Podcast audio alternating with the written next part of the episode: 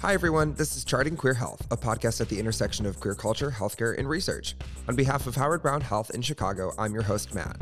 I'm a cis white gay man and a recent transplant to Chicago, and I have the incredible opportunity to sit down with various experts across our organization and across our community to learn from their expertise, amplify their stories and voices, and advance the conversation surrounding queer healthcare. Joining us today is Dr. Brandi Jackson. Brandi, thank you for coming. Would you mind introducing yourself, um, your role here at Howard Brown, and your pronouns? Sure. My name is Dr. Brandi Jackson. I use she, her pronouns. I am a psychiatry doctor and the chief behavioral health officer here at Howard Brown Health. Chief behavioral health. So, for people that aren't in the healthcare field, that is what in layman's terms? That is all the teams that have to do with mental health, and mental wellness, and then the social services uh, teams are also uh, under under me. Gotcha. Okay, so everything kind of uh, less tangible than you know the, the physical body that we yeah. might think of when we think of medicine. Um, that's that's a perfect role for you uh, because today I brought you in to talk about the COVID nineteen pandemic, uh, more specifically its effects on our mental emotional health, things like that. Um, this is sort of a two part series. We had Dr. Brian Green in yesterday to kind of talk about the logistics of the pandemic, if we see an end to it, all that kind of fun stuff. Today, I want to kind of uh, zoom out, so to speak, and focus a little bit on the lingering impacts that it's had on all of our mental health. Because, I mean, everybody can feel it. It's sort of uh, a topic that we've been um, talked at from all sides from work, from friends, from Facebook, from the news cycle, from everything. So, I kind of just want to uh, look inwards a little bit today and kind of give our listeners some uh, practical uh, encouragement and advice and kind of how to cope with these unprecedented times. So, kind of specific to your your role here at Howard Brown, do you think the pandemic has affected the demand for behavioral health services within the, within the city? Absolutely. Here in Chicago, you know, I've done all of my medical training in Chicago. I've had the privilege of working at a number of institutions in the city, medical institutions I have never seen anything like this before. Um, I speak to colleagues in the field, in the mental health field. None of us have seen anything like this before, and uh, it's it's. I think what makes this time, this wave of mental health need, so interesting and challenging is that we also, uh, people in the mental health field, are affected by the very thing we're trying to help people through.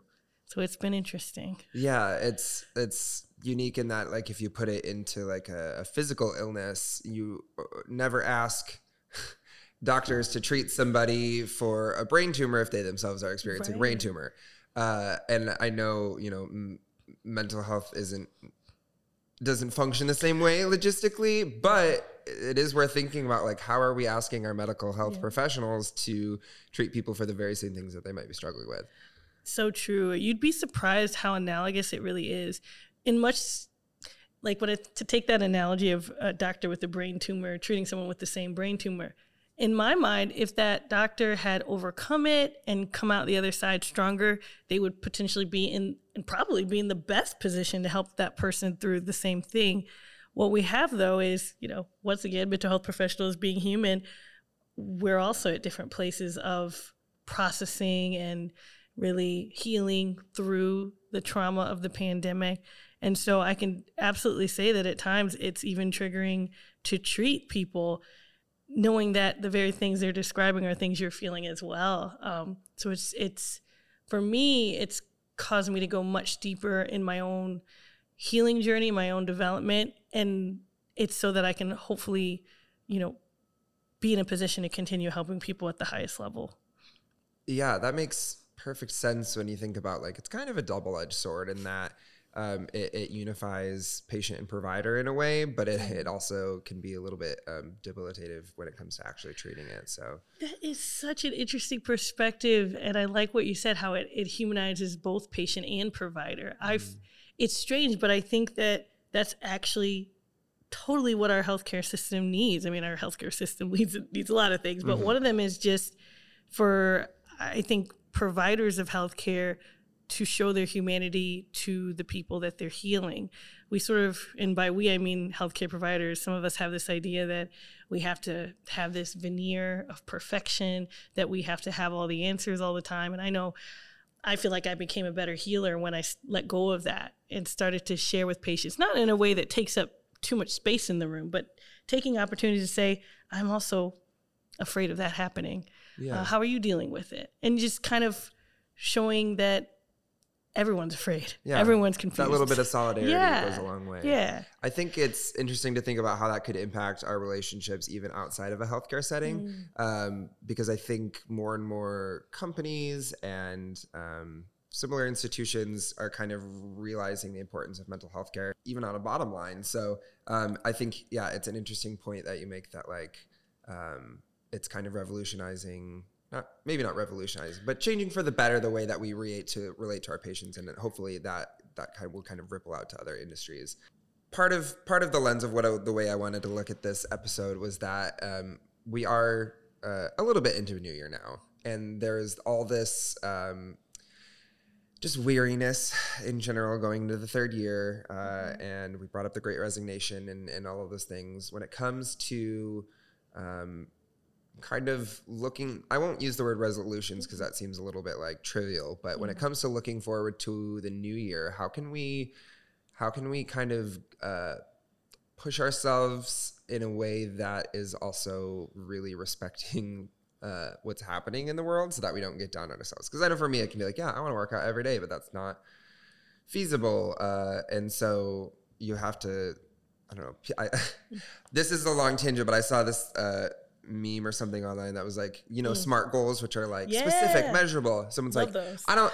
They're like great in a business setting, but for New Year's, I don't want smart goals. I want fun goals. No, like, yeah, I forget what it said. They were like uh, unmeasurable, numberless, and fun loving. It's just like oh it doesn't God. matter what yes. they are. I just am setting some fun goals for myself. Love like, that. I don't know. So to sum that all up, how, how can we kind of take that energy with us into this year of 2022? I really believe, you know, as we are in year three, going to year three of this pandemic, what I see lacking most for us as a people is joy. I, there's very few places to look and really genuinely find joy being like sent to you. Whether when you turn on the TV, not ton of joy, you know, walking down the street, just for many of us at work, it's pretty stressful now, depending because uh, all sectors have been affected. So generating joy in your own day is like to me a great virtue. And when it comes to like setting goals for yourself i think being really kind with yourself. And i love micro goals like tiny goals like because what is tiny really? I'm calling it tiny because most people would say well that doesn't take a ton of effort to i don't know get out of bed in the morning to take a shower every single day. But i take care of people and i I know that for many, many of us, that is actually a huge undertaking. Mm-hmm. So it's this, I think, a moment of great opportunity for self compassion that we've never had before. And frankly, um, for those of us who have a hard time developing that self compassion, it's gonna get rough. It, it's already rough, I'm sure. Mm-hmm. I hope. I hope we can give ourselves permission to find joy in the small things, to to celebrate small wins, and know that actually they're quite big wins at a time when joy is hard to come by. I I love that as someone who falls victim to the like hustle mentality mm, so same, often yeah. and and the tendency our society has to kind of place importance on like tangible like numbers of results oh, and yeah. things um sometimes it's oftentimes it's more important to yeah, look for those little pockets of joy within our life and just be like, I, yeah. you know what, I may not have hit that benchmark at work, mm-hmm. but I cooked this meal that I had never done before, yes. and I'm really proud of it, and that it means the most to me today. You know, that really resonates with me. And I, for some reason, I've been like, my mind's been going back to my medical training pretty often lately, which it doesn't often do. Mm-hmm. It's a pretty grueling process to become a doctor in, in America. And let's just say there's a shortage shortage of praise mm. along the way. And i learned i'm lucky to have learned years ago not to define my happiness my goals by what someone else tells me. Of course at work we not have that luxury. But i think as much as we can remind ourselves that our worth is has nothing to do with numbers or even productivity, as it's traditionally called, oh, yeah. that actually just by existing, we are we are worthy of of goodness. You know, there's nothing that we have to do. Yeah, that's it's it's so easy to verbalize these things right now oh, in this yeah. podcast, but it's totally so, I'm, I'm thinking like when I go home, like how do I implement that? Mm. It's it's definitely a challenge. Yeah. Zooming out or back, I guess, because this is charting queer health. How mm. do you hmm. think that this uh, pandemic has impacted the queer community? You know, I think as a as someone who only recently kind of came out and myself as a member of the queer community, I by no means am an expert, but I do have the privilege of being around you know the queer community quite often and hearing from a lot of folks and learning from the ways that they are coping i think you know it's no secret that in this country the queer community has endured uh, hardship. And it's not like it's the it's not like it's the oppression olympics we don't need to compare but in fact of course the queer community has been hit super hard um, by everything that's happening because they were already at higher risk for poverty and violence and all these other kinds of you know terrible things that are a result of a mitigated bias in our country but what i think ins- what inspires me most um, is the history that the queer community has of advocating for itself and in creating its own community, even within a community that may not be accepting of it, of, of its members. And I, I see that in spades. Um, I see it as a warm community. And I, I dare say that uh, for many of us, you find family outside perhaps your biological family, and that those can be such beautiful and wonderful supports. Like I, I have a friend that, you know, a couple friends that I don't have kids myself, but I'm like babysitting and doing things, and it's just a privilege to do, you know. And then there's of course though many many folks in the queer community who don't have that right now who who have lost the social connections that they had who may have lost their financial kind of stability and so you know i think the work that we do at howard brown health and trying to make sure that the resources are available regardless of someone's ability to pay are super important. Um, so it's I hope folks know that it's there. Um, but yeah, it's it's a tough period I think for the queer community. Yeah, I mean, I, have certainly felt it. I know a lot of other people have as well. Yeah. Um, and and the tricky part with mental health is uh, seeking help is almost half the battle. What is what does that look like at Howard Brown for somebody that may be struggling and all you know so far all they've done is maybe met with a primary care provider mm. or even mm-hmm. even not even that they have a, a phone number on a piece of paper. Mm. What what would the process of um, getting care through us look like? I would say, and maybe this is a little woo woo for some folks, so bear with me, but I think that we all have the ability to detect um, authenticity to detect true love emanating from another person whether i mean and i don't necessarily mean romantic love i mean does this person have a love for people? Does mm-hmm. this person seem to have um, a warmth about them a care? Do they pay attention to me? Do they make me do they help me feel seen? Um, and that person may not necessarily be a doctor or a therapist it could be a, a, church leader. It could be a dear friend. It could be a parent figure. It could be literally anyone. Mm-hmm. And I mm-hmm. think the first step is to be open to those individuals and and to be open to help in a way that you may not have been picturing. It takes an incredible amount of vulnerability to speak on the parts of you that you don't think are cute, that are not pretty, that are not pretty. Um, but if you pick the right folks and you won't always, but if you find those folks, lean into them. Um, and, you know, there is no way to kind of get the result of, get, you know, for your mental health without some vulnerability on your part. Um, and it can start slow. I think any, this is sort of like the resolution question, like mm-hmm. the smallest step is often the biggest. The first few timid moves towards help can feel the most awkward and the most like you're really putting yourself out there like oh my gosh what the heck and then i've just from being a therapist and watching people go through this journey very often they often look back on those timid moments and say i have no idea why i was afraid because that was actually opening up and breaking open was the beginning of my healing but you don't know that till you're you don't oh, know that till it's too late. yeah, I know. I was like nodding so hard during yeah, that because, yeah. um, I mean, I've struggled with with depression in my past, and I'm also very open. Um, mm. I'll tell a stranger on the street corner about my trauma. like, I'm, I always come out the other side having like the other person be like, "Oh my gosh, I was going through the same thing. Like, thank you for bringing that up. That's so true. Nobody ever talks about that. That kind of mm. thing." And I think it's it's worth noting that like, especially within the queer community in the past, we've always been able to overcome our challenges better as a whole together when we reach yes. out to one another. Yes. And mental health is always so hard because it makes you feel so isolated. Yes. So I think you said that's a great first step is uh, even if it's, you know, your your partner, a loved one, somebody at work, whatever, to just kind of extend a hand and just be like, this is what I'm going through. Sometimes mm-hmm. that's the first step, the best step towards towards self care when it comes to mental health.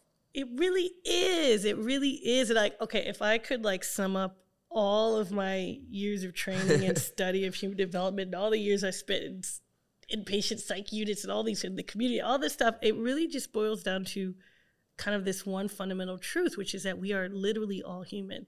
And it's so interesting the shells we put up between ourselves and others to try to let people know we're not imperfect and scared. And it's really interesting too having joined healthcare administration. So I started, um, I was an assistant professor. I was teaching health equity. I was doing some things at a um, at a university, uh, teaching a teaching hospital before I came to Howard Brown, and I loved it, and I loved seeing my patients.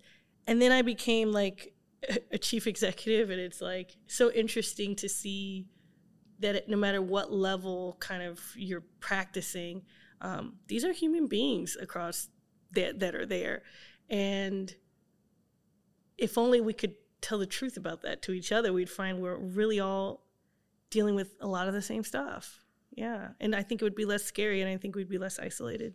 Yeah, that makes perfect sense. I think something I struggle with when it comes to mental health is sometimes setting boundaries. I'm such a people pleaser that like if somebody asks something of me or like wants me to do something for them, it's like 100% sure. Yeah. Uh, and that's something I've been trying with recently. What advice would you give to somebody that has a similar issue or or maybe even just strictly in a business sense like they're at work and it, it's hard for them to either advocate for you know mental health measures like mental health mm-hmm. days or whatever it mm-hmm. is. what advice would you give to them to kind of uh, advocate for the self and draw boundaries and kind of be more self efficacious? I don't know. Efficacious? Is that a word? Is it? Is it? I go. I know what you mean. You get the point. Yeah. I buy it. I buy it. I buy it.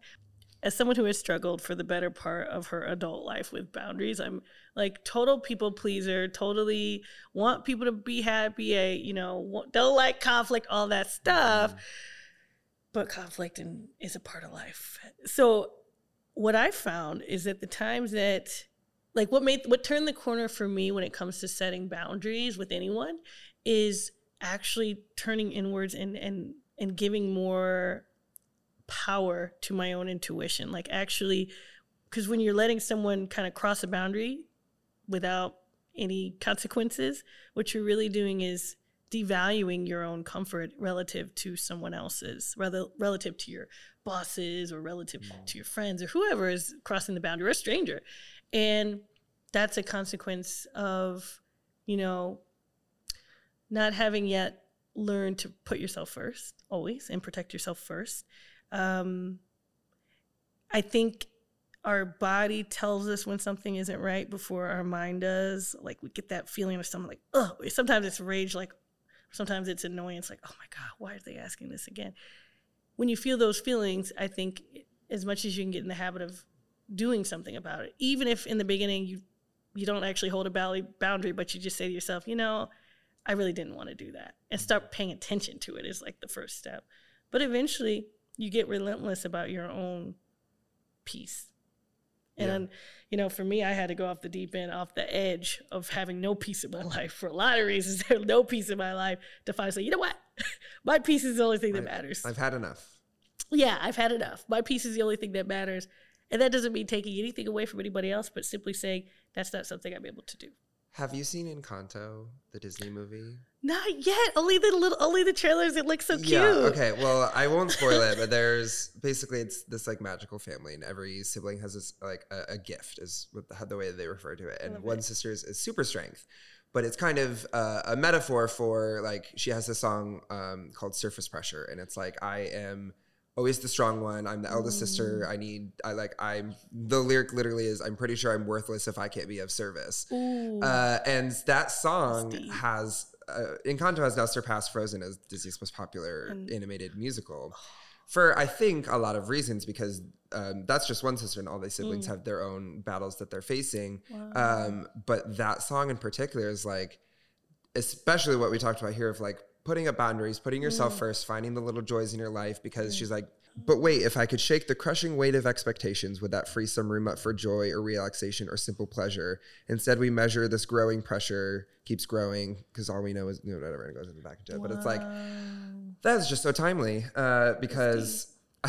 and I also like uh, I also partly asked you that question so I can just get some free therapy here right? that's Take definitely it. me. It. But um, I just I just think it's so I don't know if it's I, th- I think in mm. some ways mm. the pandemic has kind of ripped the band-aid off okay. that uh, that uh, tendency that our society has to like place those expectations on us and like push ourselves and all those things. After this pandemic ends, possibly, we'll see. Who mm. knows?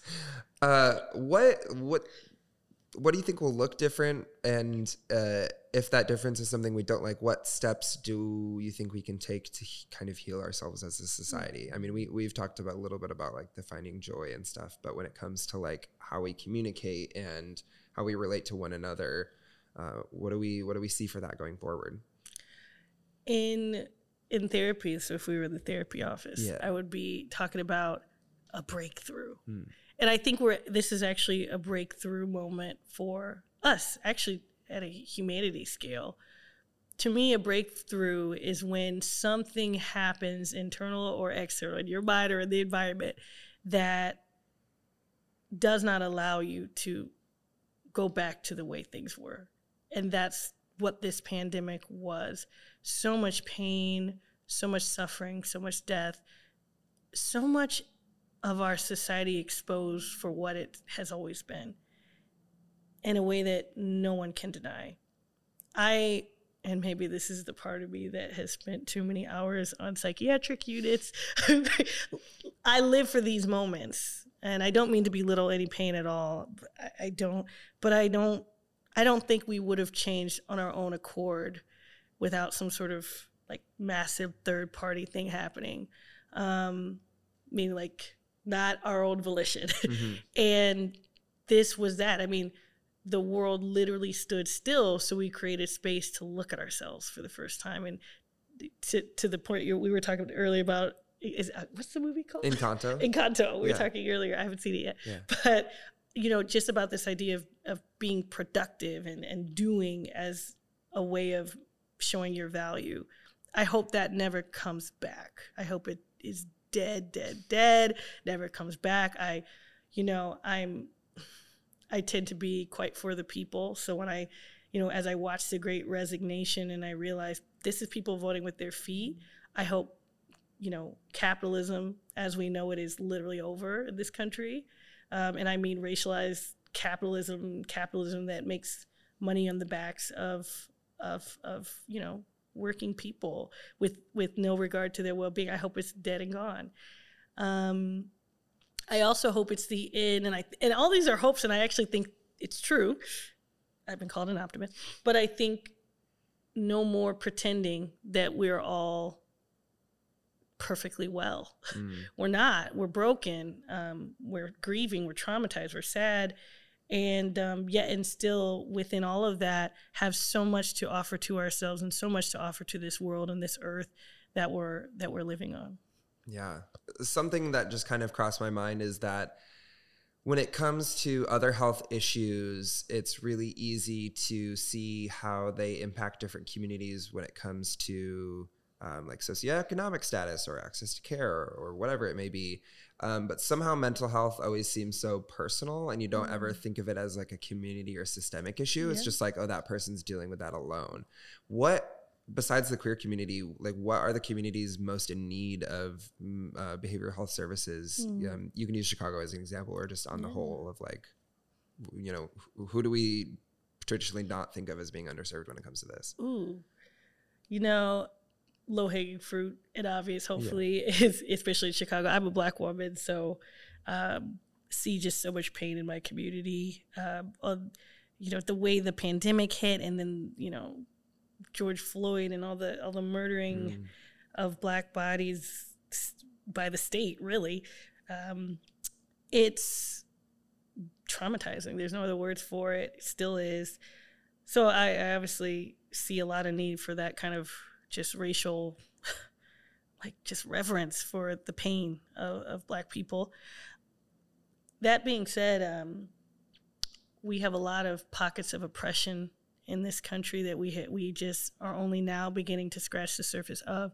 I think about Indigenous Americans. I think about uh, you know so many groups of people whose stories were buried under the veneer of American greatness. And I believe America is great in a lot of ways. I also believe that if if you believe something is great, interrogate it and make it live up that. to its greatness. So I'm one of those people that has a lot to say about the places that we need to grow. That's such a. I just need to pause a second. I love that sentiment because a lot of struggles I've had when it comes to like critiquing our country, mm. not to go on a tangent when it comes mm-hmm, with like the mm-hmm. older generations, like that's unpatriotic, et cetera, et cetera. And it's like, I do believe America is great in a lot of ways, but I also can't believe that blindly. Like I want to hold us to standards and push us to be better. And so that's just a great way to phrase that. Of Love like, if that. you love, if you believe something is great, then interrogate it. Anyways, You should. And the inside has to match the outside. Like it just can't be words. I actually think it's an uncomfortable space. I think most people are good.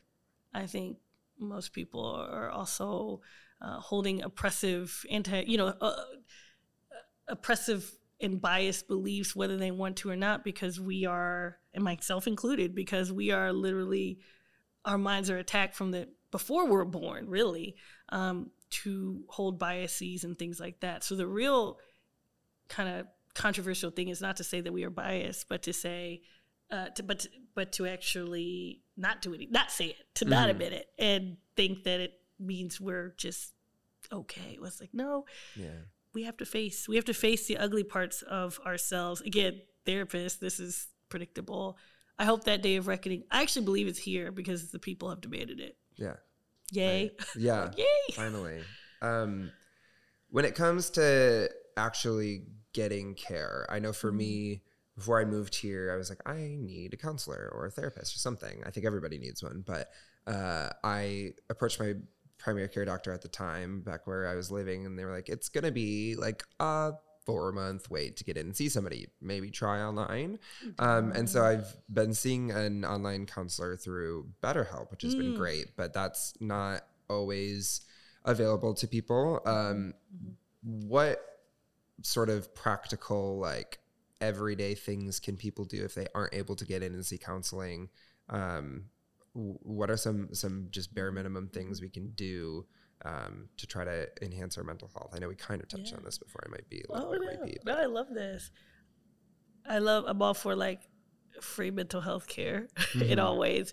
And think about it. I think we're I, we're trained to believe that mental health care happens in a room with some somebody sitting there staring at us, or you know.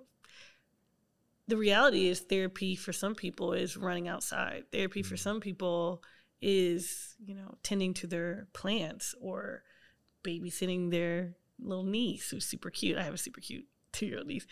So, first and foremost, looking at kind of like the array of activities that you're already doing that to feel good and doing more of those, you know, barring things that would be damaging long term to your physical body. Uh, I wouldn't recommend those. But there's a whole array that we don't think about as part of our that are like mental health, and they are. So, first of all, expand your definition. Not you personally, but I like we Yeah. should all expand our definition of what it means to be doing a mental health, a pro mental health activity.